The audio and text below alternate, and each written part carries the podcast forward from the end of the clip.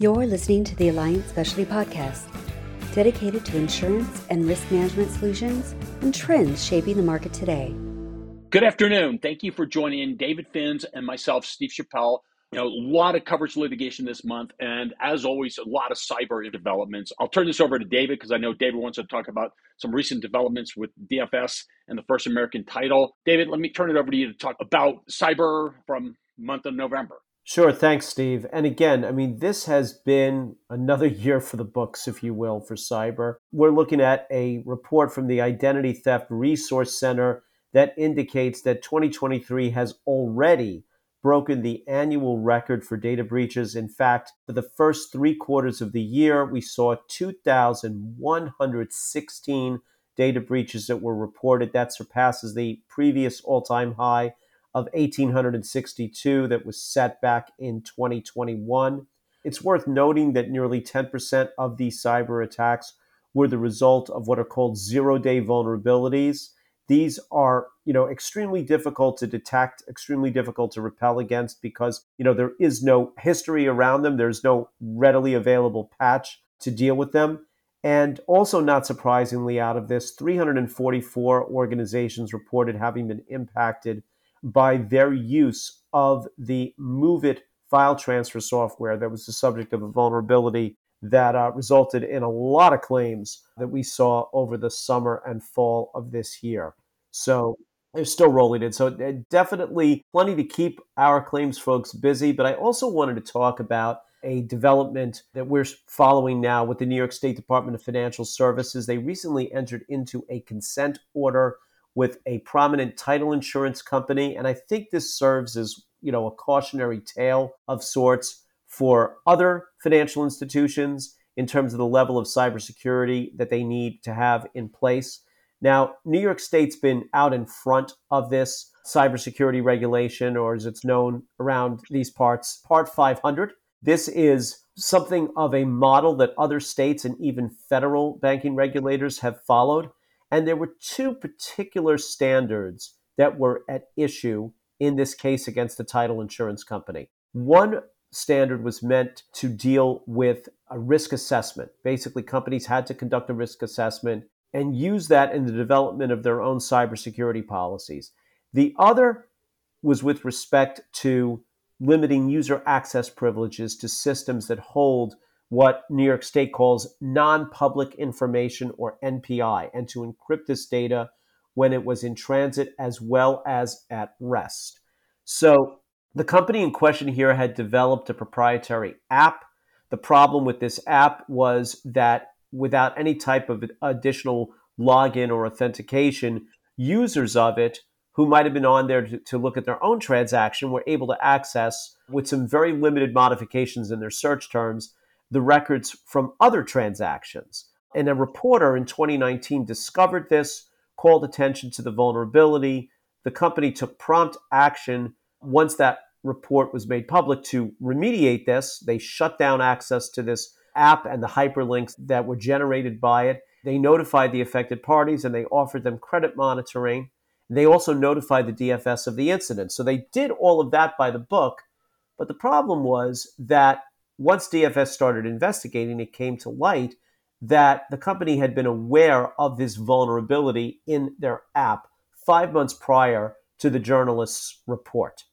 And their failure to take action during that five month period is what landed them in the crosshairs of the New York State regulators. So, as a result of that, they were assessed a $1 million penalty and they were required to take some remedial action to improve their cybersecurity. Now, it bears noting here, you know, I am a champion of cyber insurance and it is a very important product, but it doesn't cover everything. And in this particular instance, the state was explicit that the title company was not going to be able to use insurance proceeds to pay off the costs of that penalty. And you know, that bears noting here because what's important is to recognize that the best way to manage the risk is to not have a covered claim in the first place. And that's why our risk consulting team is able to offer assessments, risk assessments to our clients and even to companies who are not currently using Alliant as their insurance broker to be able to come in and conduct a gap analysis and figure out where you might have some room for improvement in your security controls so you don't wind up with an incident like this and get into you know on the radar of the regulators as a result of, of some unremediated vulnerability so very important development here it just shows the breadth of the enforcement authority of the state regulators and the importance of financial institutions doing what's required under part 500 which is to conduct a risk assessment and to create policies that are based upon the results of that assessment. So, with that, I'm going to turn it back over to Steve to talk about some of the coverage disputes that have been uh, heating up and that you know warrant some some attention as well. Thanks, David. Appreciate it. Never dull moment in the cyber world.